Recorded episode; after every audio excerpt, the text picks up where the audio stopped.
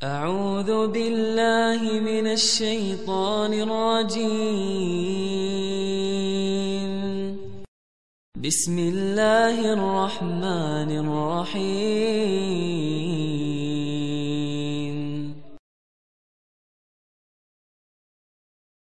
Baik jamaah sekalian Bismillahirrahmanirrahim Assalamualaikum warahmatullahi wabarakatuh Alhamdulillahirrahmanirrahim Allahumma salli ala Muhammad wa ala ali Muhammad Kita telah menyelesaikan serangkaian kajian-kajian kita Mulai dari tahalli, tahalli, tajalli Kita juga telah menyelesaikan kajian-kajian kita Mengenai tentang perlunya bersikap jujur Yang insya Allah akan membawa keselamatan kepada kita di dunia dan di akhirat.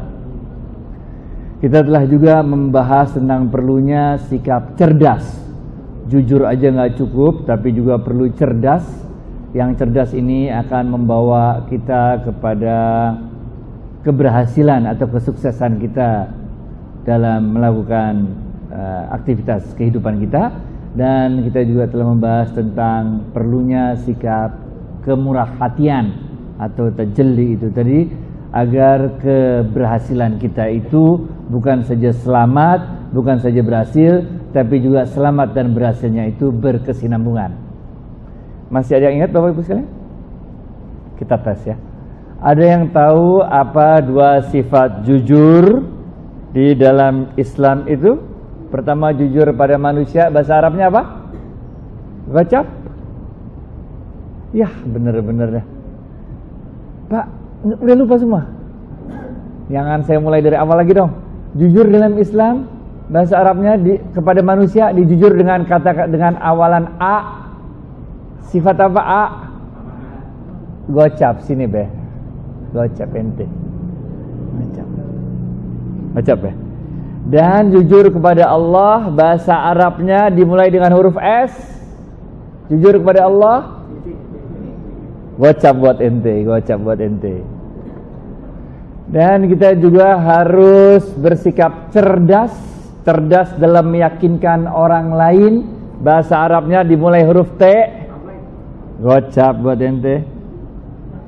Dan cerdas dalam memahami situasi. Bahasa Arabnya dimulai dengan huruf F. Ini siapa dong? Tunjuk tangan kalau berani dong. Tunjuk tangan ya. Fatana gocap buat ente. Baik. Sekarang kita akan kita udah bahas sampai selesai waktu itu serangkaian cerita mulai dari sifat jujur, sifat cerdas dan yang terakhir tajalli yaitu kita harus hiasi dengan apa? Hiasi dengan apa? Dimulai dengan huruf A. Dihiasi dengan huruf apa? Yang merupakan sifat utama dari Rasulullah SAW A huruf keduanya K gocap buat ente. Ahlakul karimah. Itu udah kita bahas semua udah kita bahas. Jadi ibaratnya daftar buku isi udah selesai. Ngerti gak? Daftar buku isi udah selesai. Sekarang kita mau masuk bukunya sendiri. Jadi selama ini pembicaraan kita daftar buku dari isi itu. Mulai dari A sampai Z daftar bukunya udah kita bahas selesai. Sekarang kita akan masuk mengenai bab satunya okay? yaitu mengenai sifat jujur. Yang di dalam istilah Qur'annya jujur itu kita sebutnya sebagai sami'na wa ta'na whatever you say Allah I will obey. Terserah Allah ngomong apa saya bakal taat. Benar ya nah oleh karena itu di dalam sifat yang pertama yang kita sebut takholli waktu itu masih ada yang ingat apa artinya takholli? Takholli, takholli artinya takholli artinya takholli. Nggak ada yang tahu takholli? Wah parah nih. Takholli, takholli. Tinggalkan yang tinggalkan yang apa apa apa riba tinggalkan yang Tadi udah dapat duit belum? Gocap buat ente. Takholi artinya tinggalkan yang haram-haram, ngerti gak? Sekarang kita akan bahas bab satunya ini apa itu yang haram-haram, ngerti ya? Ngerti ya? Ngerti ya? Ini tergantung kecepatan ente menerima pemahaman ya bener gak? Uh, kalau makin cepat, makin selesainya makin cepat. Tapi kalau ente agak lemot dikit, kita akan dengan sabar mengikuti kelemotan ente, gitu bener gak? Karena dalam belajar harus ada sabar, bener gak? Makanya kita selalu mengulang-ulang untuk memastikan ilmunya udah masuk ke otak. Kita masuk bab satu, tinggalkan yang haram-haram. Yang haram-haram di dalam Islam ada dua. Yang pertama namanya haram li zatihi, haram zatnya. Yang kedua haram li ghairihi. Yang haram li zatihi di dalam Quran ada empat. Ada yang tahu? Ada yang tahu? Yang haram pertama diawali dengan huruf B, haram yang kedua huruf K, haram yang ketiga huruf B lagi, haram yang keempat huruf D. Ente udah dapat belum tadi? Oh, kalau udah nggak boleh.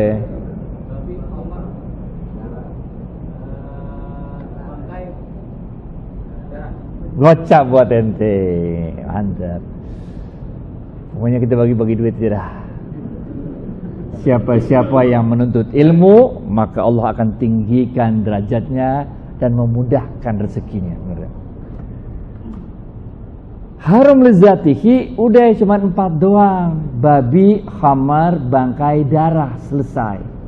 Yang akan kita bahas lebih panjang di dalam bab satu ini adalah yang haram li ghairihi. Haram lizatihi kita semua aware Menurut riset juga mengatakan pokoknya urusan makanan dan urusan yang menyangkut-nyangkut dekat mulut, misalnya apa namanya eh, obat kumur mulut, misalnya Pepsodent, misalnya eh, apa namanya odol maksudnya, misalnya eh, sikat gigi itu kalau pakai buatnya dari bulu babi kita nggak mau beli, bener nggak? makanan campur babi dikit nggak mau beli, apa-apa pokoknya kita sensitif untuk yang ada kaitannya dengan haram li zatihi khususnya babi, bener ya? Tapi kalau nggak babi kita masih nawar-nawar, bener ya? Masih masih mengenai uh, motongnya pakai Bismillah apa enggak, kita masih bilang uh, gitu lah pokoknya. Ya, yang empat ini, bener ya? Uh, belakangan uh, masuk juga anjing juga kita, bener ya? Jadi kalau udah ketemu yang empat ini harum lizatihi ente tinggalin karena nggak ada jalan lain, nggak ada jalan lain. Ente mau nikung ke mana juga mau pakai tikungan nggak bisa. Kenapa nggak bisa? Karena haramnya levelnya apa? Ingat gak kemarin? Ada dua level, haram level dimulai huruf S dan haram level dimulai huruf F. Haram level dimulai huruf S dan haram level dimulai huruf F. Haram level syariah dan haram level gocap buat ente. Nah, yang empat ini adanya di Quran. Jadi haramnya level syariah. Lah kalau haramnya level syariah, there is no other way for you. Leave it. Ngerti ya? Kalau yang level fikih masih bisa dicari tikungannya, bener ya? Ada ulama yang bilang halal, ada ulama bilang haram, ada yang bilang makruh. Nah, ente pilih aja dah yang ringanan dikit kira-kira gitu bener gak? Kalau fikih masih bisa cari jalan keluarnya. Tapi kalau syariah nggak bisa, men. Udah, udah Quran yang bilang, udah Allah yang bilang. Sampai kapan juga nggak pernah bisa berubah, bener gak? Jadi kalau udah babi, udah babi deh. Ente nggak usah mikir ini kalau bakso babi rasa sapi halal apa haram? Halal apa haram? Haram karena baksonya bakso babi. Walaupun ente bikin bakso babi rasa sapi, bener gak? Atau ente bilang babinya telah disunat, tetap nggak pengaruh, nggak pengaruh, benar ya? Karena emang zatnya haram. Kalau kebalikannya jadi bagaimana? Kalau bakso sapi rasa babi, halal apa haram?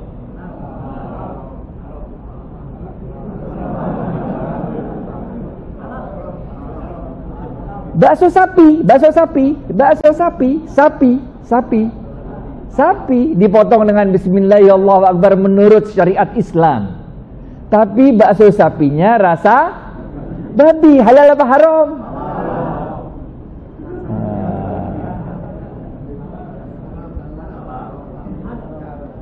Ini sayangnya direkam sih. Gini nih. Kalau ini sekedar pelajaran fikih, kalau sekedar pelajaran fikih, maka jawaban kita bakso sapi rasa babi hukumnya halal. Karena bakso sapi, benar gak? Mau rasanya apa kayak terserah, pokoknya baksonya bakso sapi. Tapi di dalam kita membuat fatwa, nah ini lain lagi ya. Ini lain lagi. Itu mah itu kalau untuk ujian di kelas doang. Ujian di kelas, bakso sapi rasa babi hukumnya halal itu benar. Tapi untuk bikin fatwa, maka kita akan mengambil pendapat bakso sapi rasa babi hukumnya haram. Ngerti gak? Ngerti gak? Untuk mencegah masyarakat terbiasa dengan rasa babi. Ngerti gak? Ngerti gak? Ngerti gak? Paham gak? Paham gak? baju renang burkini halal apa haram? Burkini. Burkini. Bikini burka, bikini burka. Baju renang muslimah. Muslimah yang ketutup semua itu sampai sini-sini ketutup kayak ninja. Halal kan? Halal kan? Sekarang, sekarang. Bagaimana kalau baju renang muslimah itu warnanya adalah warna kulit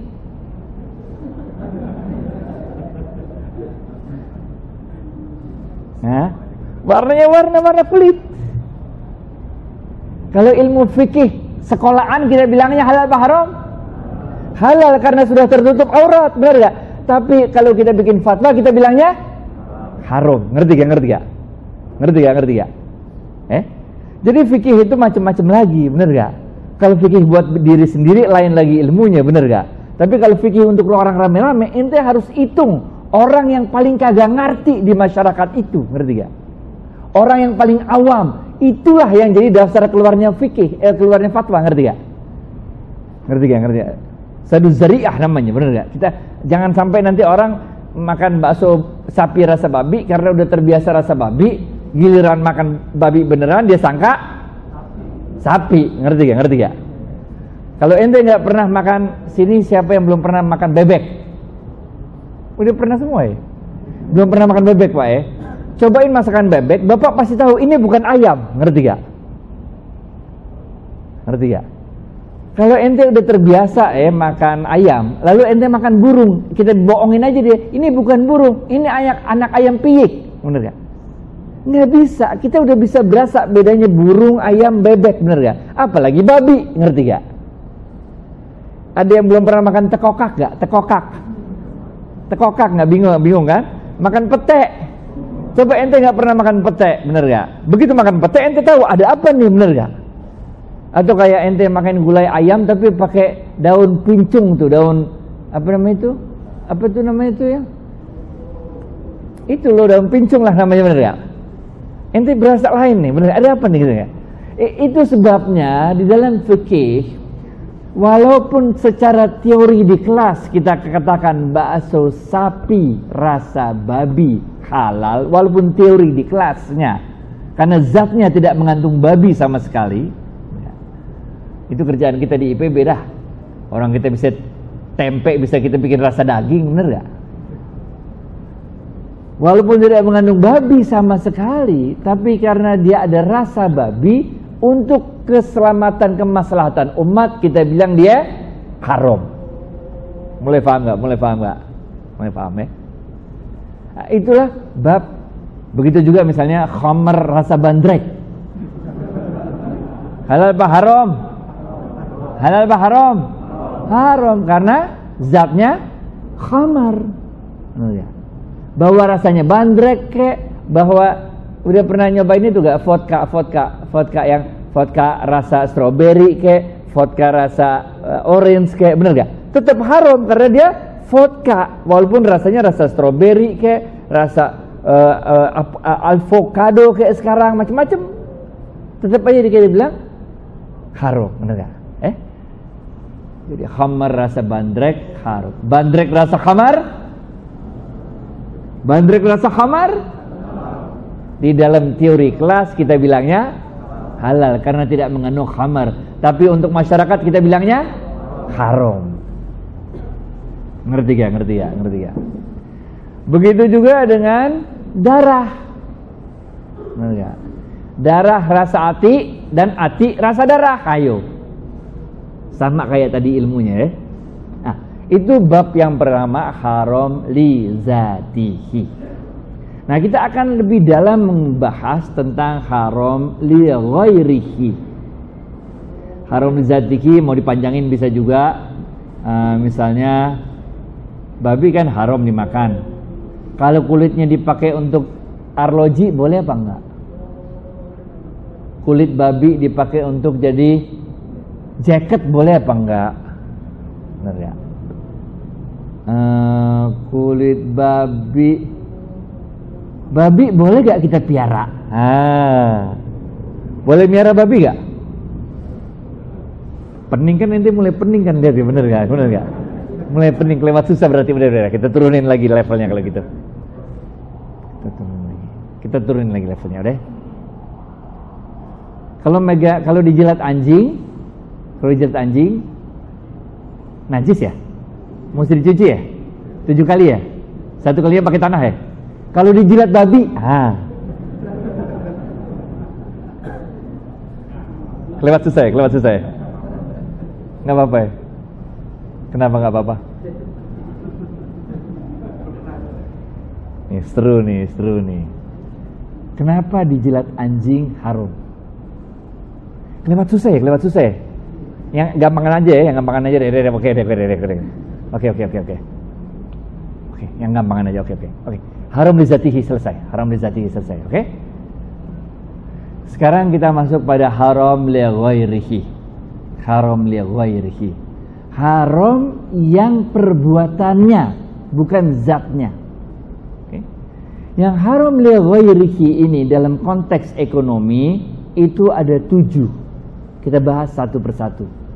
Yang pertama namanya tadlis. Tadlis itu artinya bohong, nipu, cheating. Nah di dalam Islam ini dirinci lagi. Yang namanya bohong itu, yang namanya nipu itu dalam ekonomi dirinci jadi empat. Yang pertama nggak boleh nipu dalam hal kuantitas. Ada yang tahu contohnya apa? Niru dalam hal kuantitas? Iya pak?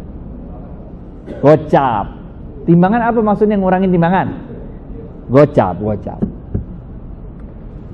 Ini adalah nipu jenis yang pertama, yaitu nipu dari hal kuantitas. Bukan aja timbangan, juga ukuran.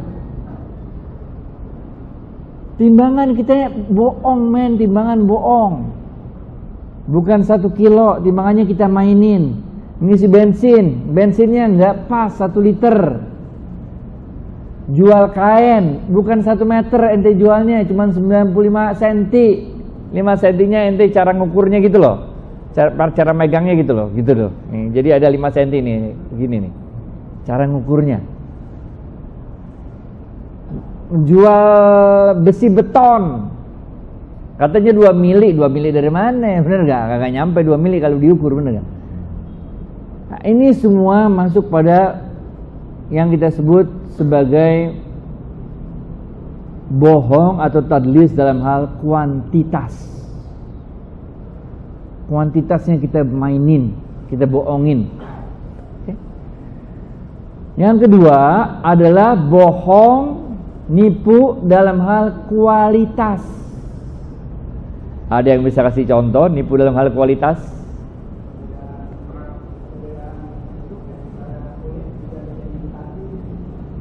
Gocap buat ente gocap. Kualitasnya ente nipu. Itu bukan barang asli, itu barang KW. Ente yang kagak ngerti jaket kulit. Benar ya?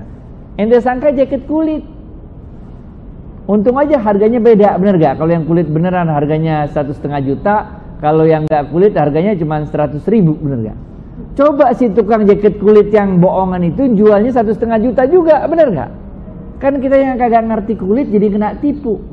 Ini yang kita namanya menipu dalam hal kualitas.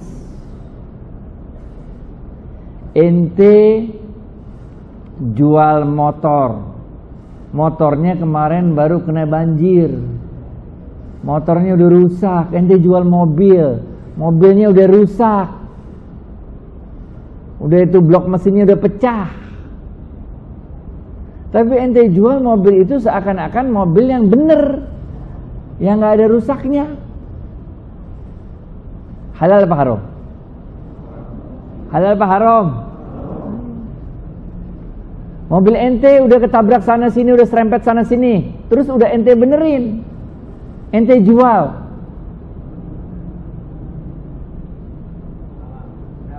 ente jual. Tapi ente jualnya ente nggak bilang ini mobilnya nih tahun dua tahun bulan anu serempet. Tapi udah saya benerin. Tahun anu uh, ketabrak. Tapi udah saya benerin. Tahun anu apakah anda harus menceritakan sejarah mobil itu berapa kali serempet berapa kali di, di, di, di senggol orang? Atau ente nggak usah bilang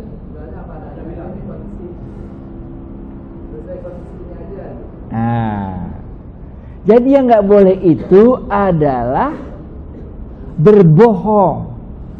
Kalau dia nanya mobilnya pernah keserempet gak? Jawabnya iya. pernah. Udah saya benerin tapi bener gak? Bener gak? Mobilnya ada rusaknya gak? Jawabannya bagaimana? Hah? Ada lah pak, masa mobil gak ada rusaknya? Udah dibenerin. Coba aja bapak periksa kalau nggak percaya bener gak? Jadi yang kita nggak boleh adalah berbohong mengenai kualitas barangnya menyembunyikan cacat barangnya. Menjual barang cacat boleh.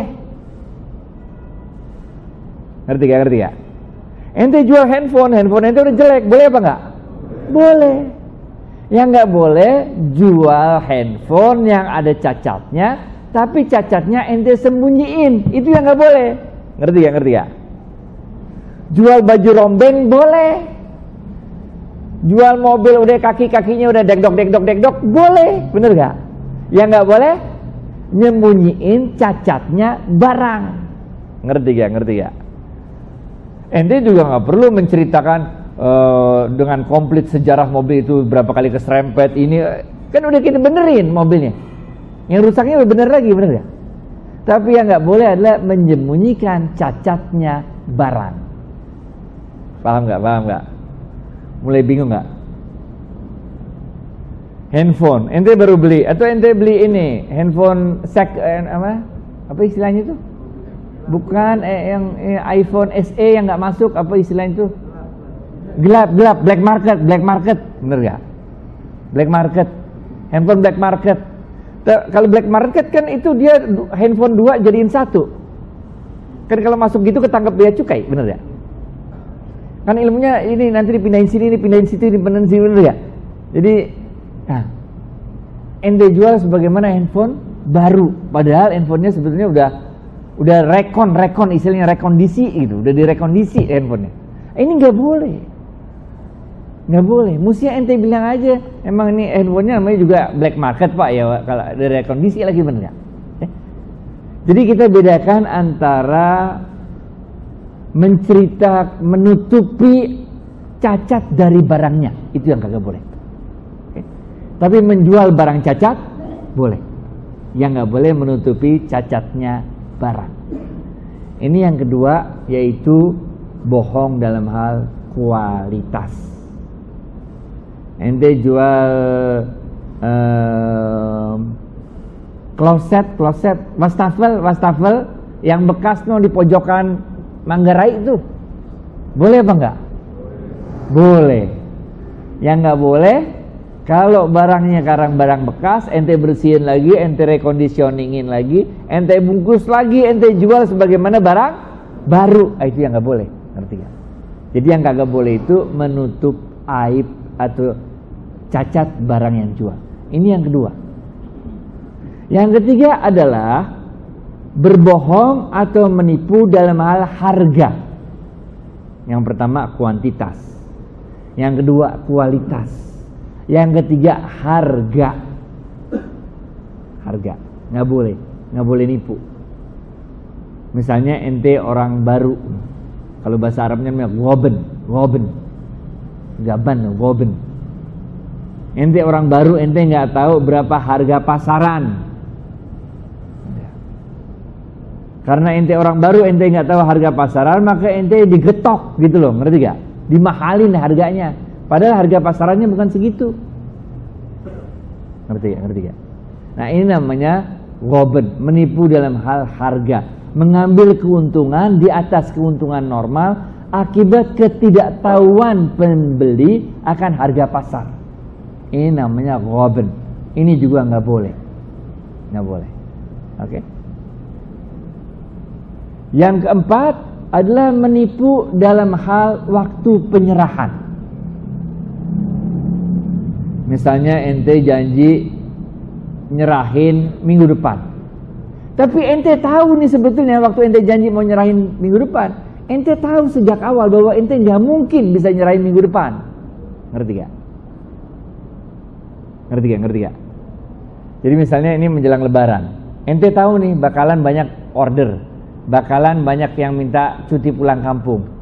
Ada orang ngasih kerjaan ke ente, ente tahu persis itu kerjaan nggak bakal bisa selesai dalam tempo dua minggu. Tapi ente tetap terima ente bilang, insya Allah sebelum lebaran selesai. Halal apa haram? Halal apa haram? Haram. Nggak usah bawa-bawa Tuhan dah. Insya Allah, insya Allah ente bohong pakai insya Allah segala, bener gak? Ente udah jelas nggak bakal bisa datang di undangan kawinan hari Minggu, bener gak? Udah jelas nggak bisa datang. Orang ente lagi di luar kota, tapi karena ente nggak enak di WA grup, ente bilang Insya Allah hadir. Halal apa haram? Haram lah. Udah jelas ente nggak bisa hadir, mestinya jawabnya Insya Allah tidak bisa hadir. Karena saya di luar kota. Ini yang kita sebut berbohong dalam hal waktu penyerahan. Kita udah tahu, you know for sure you cannot deliver. Ente tahu dari awal bahwa ente nggak bakal bisa memenuhi waktu yang ente janjikan. Tapi ente tetap bilang insya Allah. Paham nggak? Paham nggak? Oke? Okay? Siapa yang bisa menyebutkan empat jenis tadlis dalam fikih? Eh, udah dapat itu tadi? Oh, yang belum dapat duit dong. Kuantitas kualitas. Kuantitas kualitas uh, waktu penyerahan uh, sama harga. Gocap buat ente. Gocap ya. Minggu depan gue tanya lagi ya. Jangan lupa ya. Empat hal. Kuantitas, kualitas, harga, waktu penyerahan. Kuantitas artinya nggak boleh ngurangin timbangan, nggak boleh ngurangin ukuran. Kualitas artinya jangan menyembunyikan cacatnya barang. Harga artinya jangan ngambil keuntungan akibat ketidaktahuan orang akan harga pasar. Saya waktu itu pernah pas mendarat di airport di Filipina waktu itu mau ke hotel, ternyata hotelnya itu di airport juga, gelo gak sih? Udahlah naik taksi, udahlah bayarnya mahal lagi. Baru jalan nyampe, loh kok nyampe? Gue bilang, ya ini hotel lah. Bener gak? Ini nggak bener, bener ya? Atau ente, uh, ini baru kemarin nih kita kan ini, panggil orang suruh kerja sedot itu kan, mampet kan? Dia kerja cuma guyur-guyur air doang satu setengah juta. Kita lu bagaimana ceritanya? Udah lancar pak kata dia. Nggak enak banget, bener gak? Bayarnya bener gak? Cuman guyur-guyur air lancar tadi. Malam besok paginya macet lagi, benar gak? Bagaimana pak? Ya macet, gue bilang sini betulin lagi. Ya harganya lah harganya bagaimana? Yang keren aja kemarin aja satu setengah juta belum selesai urusannya, benar gak? Mereka gak benar begini. Jadi ada berapa dari pertama kuantitas, kualitas, harga, dan yang keempat waktu penyerahan. Oke, okay? oke. Okay. Selesai. Sekarang kita masuk bab 1.2. Bab 1.1 mengenai tadlis. Bab 1.2 mengenai tagrir. Tagrir. Goror. Ketidakpastian dalam transaksi. Goror atau tagrir juga ada empat jenisnya. Yang pertama, tagrir dalam hal kuantitas. Contohnya ente jual belimbing yang masih pentil di pohon. Bahasa Indonesianya ijon. Transaksi model begini enggak boleh. Karena ente nggak jelas jual belimbingnya yang model apa, berapa banyak, kagak jelas. Ngerti gak? Ngerti gak? Kalau belimbingnya udah berbuah semua, udah kelihatan buahnya, lalu ente beli borongan satu pohon, boleh apa kagak? Boleh.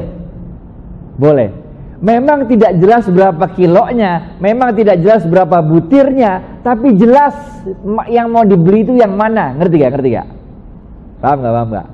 Yang nggak boleh itu kalau belimbingnya itu belum ada, masih pentil-pentil doang, ngerti gak? Ente udah beli. Nah, jual beli yang seperti ini diharamkan dalam Islam. Paham gak? Paham gak? ketidakjelasan dalam hal kuantitas. Bagaimana jalan keluarnya? Ketika Rasulullah SAW pindah dari Mekah ke Madinah, Mekah itu kota perdagangan. Sedangkan Madinah itu kota perkebunan. Jadi waktu Rasulullah SAW pindah ke Madinah waktu itu, Rasulullah SAW melihat adanya praktek seperti ini. Jadi ini bukan di Indonesia doang, di sono zaman Rasul men, Rasul masih hidup. Orang lakuin transaksi kayak begini. Maka Rasul melarangnya sekaligus memberikan jalan keluarnya. Apa jalan keluarnya? Rasulullah SAW mengatakan boleh melakukan transaksi seperti itu asal empat hal pasti. Kuantitas, kualitas, harga, dan waktu penyerahan. Ngerti gak? Ngerti gak? Jadi kita ngomongnya begini, aneh beli ini, belimbing ente. Ngerti gak? Aneh beli nih belimbing ente kuantitas mana? Berapa banyaknya yang ada di pohon ini nih segini? Kualitasnya bagaimana? Grade A kita bilang. Harganya berapa? Tentuin harganya berapa. Kapan deliverynya? Pada saat panen. Nah, nah apabila dia telah ditentukan maka hilanglah keharumannya. Bahasa Arabnya menjadi bayus salam atau bayus salaf. Berarti ya. Kayak tadi juga belum belum belum masih pentil, boleh, tapi ada kepastian di dalamnya. Berarti ya. Kalau ternyata kepastian ini dihilangkan jadi haram. Tapi kalau ada kepastian, dia jadi halal. Ini namanya bayus salam. Jadi empat hal kita buat pasti. Paham nggak? Paham nggak? Susah ya? Susah ya? Ini emang udah mulai susah ini. Udah dalam buku, bukan daftar isi lagi nih, udah daftar bukan daftar isi, udah lewat pelajarannya. Agak susah dikit emang dikit ini. Ini namanya jual beli salam kalau dalam Islam. Tapi kalau dia kagak jelas kuantitas yang diperjualbelikan, haram.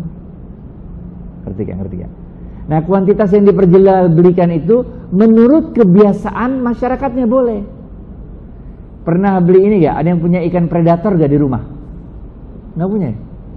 Gak punya ikan predator Arwana gitu gak punya ya? Gak ada yang punya ya? Ini miara apa di rumah?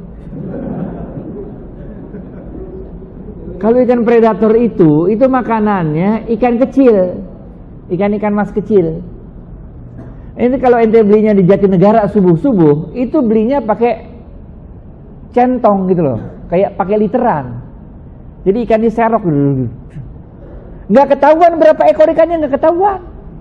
Nggak ketahuan. Nggak pernah kita hitung. Oh capek ikannya juga dihitung bener nggak? Udah serok aja udah eh, gitu cara belinya tuh. Ini halal apa haram? Halal apa haram? Halal. Karena jelas ikan yang dia beli itu kuantitasnya segini secentong bener nggak bahwa di centong itu ada berapa ikan? Ya nggak udah nggak nggak persoalan lagi udah. Nggak persoalan lagi. Ngerti gak paham nggak? Paham nggak eh? Jadi ente jangan terkejati negara bilang haram haram. Jangan. Emang emang begitu. Namanya itu urufnya begitu. Cara jualannya ikan ikan kecil-kecil itu ya begitu namanya. Oke? Nah, ini yang kita sebut dengan kuantitas. Ketidakjelasan dalam kuantitas yang kedua, ketidakjelasan dalam kualitas. Nggak boleh juga. Kalau beli barang, jual beli barang, jasa itu harus jelas kualitasnya apa. Ngerti gak? Ngerti gak? Contoh, ini orang Arab jahiliyah zaman dulu mah. Orang Arab jahiliyah dulu semua dijual men. Apa juga dijual sama dia. Orang Arab jahiliyah punya kebiasaan menjual anak sapi yang masih dalam perut induknya. Jual anak onta yang masih dalam perut induknya. Anak kuda masih dalam perut induknya. Kudanya lagi bunting. Bapaknya juara, ibunya juara, juara pacu kuda. Bapaknya juara, ibunya juara, anaknya berarti calon juara, bener gak? DNA-nya DNA juara, bener gak? Itu biar kata belum lahir, karena kuda kalau lahirin kan cuma satu-satu doang, bener gak? Sapi kalau lahirin satu, bener gak? Itu anaknya belum lahir, udah dijual. Padahal masih di dalam perut induknya. Transaksi seperti ini hukumnya haram. Karena kualitasnya belum ketahuan. Siapa tahu anaknya kakinya tiga, bagaimana? Bagaimana mau menang balapan kaki tiga, bener gak? Kecuali dia khusus anu balapan kuda berkaki tiga mungkin dia menang juga bener gak? tapi kalau kuda normal mah yang lain empat dia tiga kakinya kagak ke mana-mana bener gak? nggak boleh bagaimana kalau ketidakjelasan itu kita hilangkan dengan USG nah kalau ibu hamil kan di USG sekarang kuda hamil kita USG biar ketahuan kakinya tiga apa empat bener gak? apakah transaksinya menjadi halal dan haram? Apakah transaksinya halal atau haram? Tetap haram. Karena kudanya belum tentu lahir hidup. Ngerti gak? Ngerti gak? Ngerti gak? Karena kudanya belum tentu lahir hidup. Siapa yang bisa nentuin itu kuda lahir hidup? Bener gak?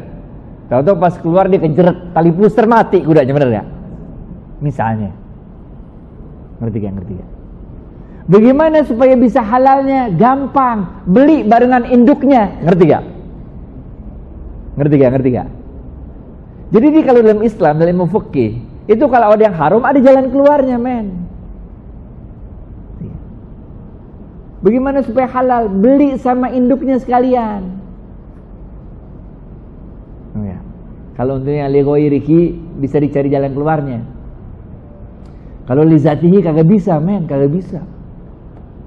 Ente nggak bisa ini misalnya babi kan haram, tapi ente udah ente misalnya mualaf, benar gak?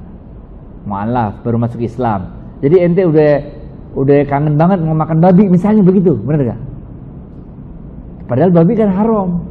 Tapi ente baca hadis bahwa segala sesuatu yang hidup di air hukumnya halal. Jadi babinya ente tiap hari ajarin berenang. Ha! Tetap haram tetap haram. Kecuali babi laut itu halal, anjing laut halal. Pokoknya kalau laut-laut semua halal, kuda laut. Babi laut udah pernah makannya? Enak itu kalau kalau ente nyobain. Yang bulu babi itu kan dipecahin itu dalamnya enak. Bulu babi. Jadi kita udah sampai kualitas. Eh, iya kualitas ya, kualitas. Ente nggak boleh bohong untuk urusan kualitas. Oke? Kalau ente bohong, maka dia masuknya haram. Kalau ori ori, kalau KW KW gitulah, bener ya? Nggak boleh ente bohong-bohong. Yang ketiga adalah haram dalam hal harga. Eh, haram. Ketidakjelasan dalam hal harga. Misalnya nih zaman dulu nih, ente naik ojek, blok M pak gitu, nggak pakai nawar, udah naik aja dah. Blok M kan luas, bener gak? Apalagi kalau cuma bilang pasar minggu pak. Nah, pasar minggu kan luas, bener gak? Pasar minggu belah mana? Pas turun baru tukang ojeknya kita kasih 20 ribu. Kok 20 pak? Ini kan jauh, macet lagi. Biasanya 40. Oh enggak, saya biasa 20. Enggak, saya biasa nganter orang ke sini juga 40. 20, 40, 20, 40. Ya udah kalau gitu nggak jadi deh, balik lagi aja. Hah? Rugi dong, bener gak? Rugi nggak boleh. Ini ketidakjelasan dalam hal harga. Harga mesti jelas. Bagaimana kalau ente naik taksi? Argometer di jalan, halal apa haram? Halal apa haram? Halal. Karena ada kepastian per kilometer harganya sekian. Bener gak? Bener gak? Yang kagak jelas itu yang eh, nggak jelas ini, nggak jelas. Coba naik ojek main naik aja bener gak? Udah sampai sana baru tawar menawar, lebih boleh. Mau naik ojek yang nawarnya pas mau naik, bukan pas turun. Nah, Coba ente naik pesawat terbang, kalau bayar pas turun, bener gak? Oh, dipukul dipukul udah bener gak? Yang penting udah nyampe kita ke kampung bener gak? Saya kira cuma sejuta pulang ke Medan? Sejuta dari mana juga? Jadi yang ketiga adalah ketidakpastian dalam hal harga. Kalau nggak pasti dalam hal harga ya repot dah, takdir. Oke. Yang keempat adalah ketidakpastian dalam hal waktu penyerahan. Takdir, takdir dalam hal waktu penyerahan. Ini cerita orang Arab jahiliyah lagi nih. Orang Arab jahiliyah mah apa juga dijual sama dia men. Otaknya ada aja dah. Dia lagi jalan nih berdua nih. Tahu-tahu lihat nyampe ke kebun, kebun korma.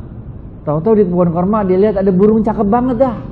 Warna-warni gitu, wah, suaranya cakep. Terbang dari satu pohon korma ke pohon korma lain. Yang jalan berdua dia nih.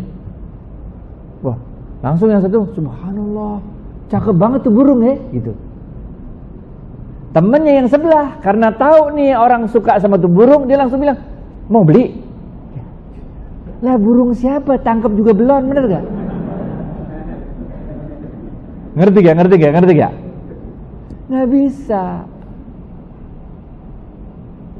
Ente jalan-jalan, tahu-tahu di danau ente lihat ikan cakep, cakep tuh ikan. Temennya langsung bilang mau beli katanya. Ikan siapa ketangkep juga belum, bener gak? Ngerti gak? Ngerti gak? Kelewat susah ya contohnya. Ada yang suka mancing gak? Mancing, mancing. Nah, mancing kalau di Jakarta ada dua geng men. Ada yang ketiga juga ada. Nah, yang ketiga namanya uh, catch and release namanya.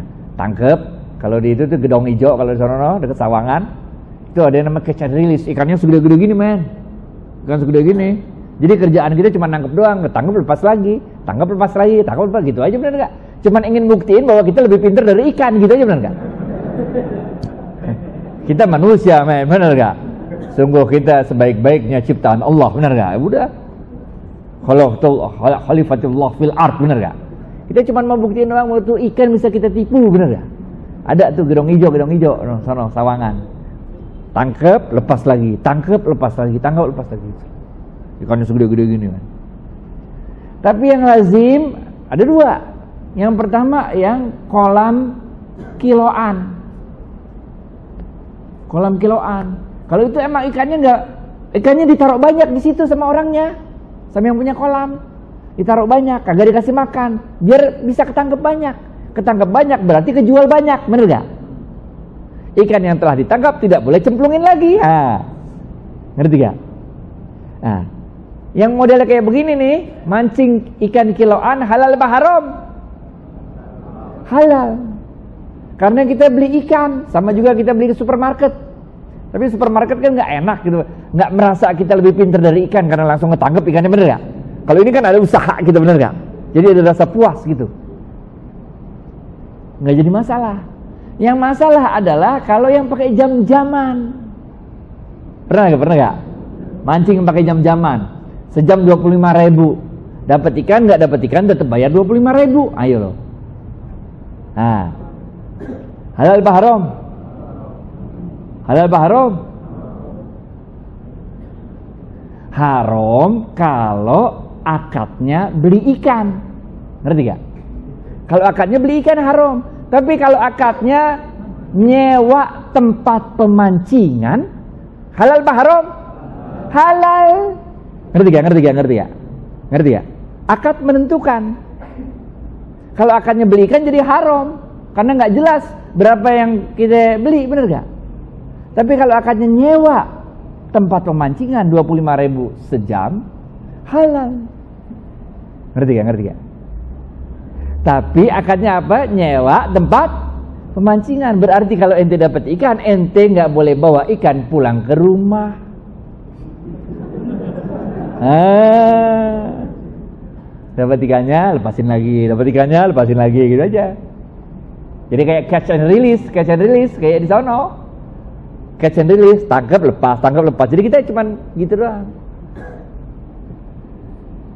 Nah, kecuali kalau ente nangkep ikannya, taruh ya. Ini bukan yang catch release, ada lagi ilmunya, ilmu yang sewa jam-jaman doang itu. Taruh di air jangan sampai mati ikannya, jangan sampai mati. Taruh di ember gitu, pokoknya jangan sampai mati ya. Pas udah mau pulang, ente bawa ngadep sama yang punya kolam. Pak, ini ada ikan nih. Boleh buat saya gak? Gitu. Nah, kalau yang punya kolam bilang, yang nangkap siapa? Ya saya. Ya boleh. Ah, halal. Ngerti gak? Jadi akadnya akad nyewa kolam, nyewa mancing kolam plus minta ikan. Paham gak? Paham gak? Paham gak? Sekali dua kali masih manjur, yang ketiga kali yang punya kolam ngerti ini pasti lagi belajar fikih, bener gak? Ada kolam, ada ikan boleh bawa pulang gak? Haram, bisa lagi kan? Karena mancing ini macam-macam. Mancing ini macam-macam. Kadang-kadang kita nggak nggak mau dapat ikan yang nggak mau. Mancing itu kadang-kadang cuma pengen puas aja gitu, strike, wow, gitu gitu ya. Cuman gitu doang. Jadi, nah, itu salah satu contoh ketidakpastian. Jual burung yang terbang. Lu tangkap dulu burungnya baru lu jual, bener gak? Burungnya belum lu tangkap udah lu jual nggak boleh. Ini Bapak Ibu sekalian, kita baru membahas hari ini dua di antara tujuh bab satu kita ini. Ada yang masih ingat apa dua hal tersebut? Dua-duanya dimulai dengan huruf T. Gocap buat ente. Hari ini kita baru membahas dua di antara tujuh. Dua ini sengaja kita bahas berbarengan karena sama-sama dimulai huruf T. Yang satu tadlis, yang satu lagi tagrir. Dua-duanya mempunyai empat rincian yang sama, yaitu tadlis dalam hal kuantitas, kualitas, harga dan waktu penyerahan.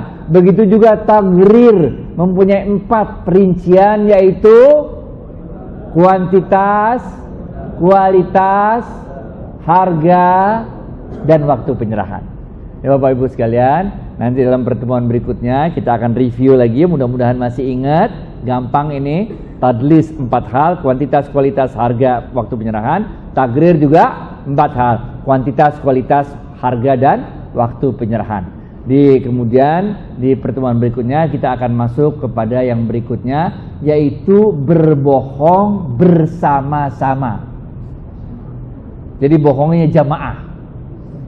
Kalau tadi bohongnya sendiri, nanti kita masuk bab berikutnya minggu depan apa kapan ntar bohongnya barengan. Nah, nanti kita akan bahas sendiri uh, bab lagi mengenai bohong barengan dan ada lagi transaksi-transaksi lain. Totalnya ada tujuh. Nanti akan kita bahas satu persatu. Saya rasa demikian saja. Udah jam satu. Billahi taufiq wal hidayah. Assalamualaikum warahmatullahi wabarakatuh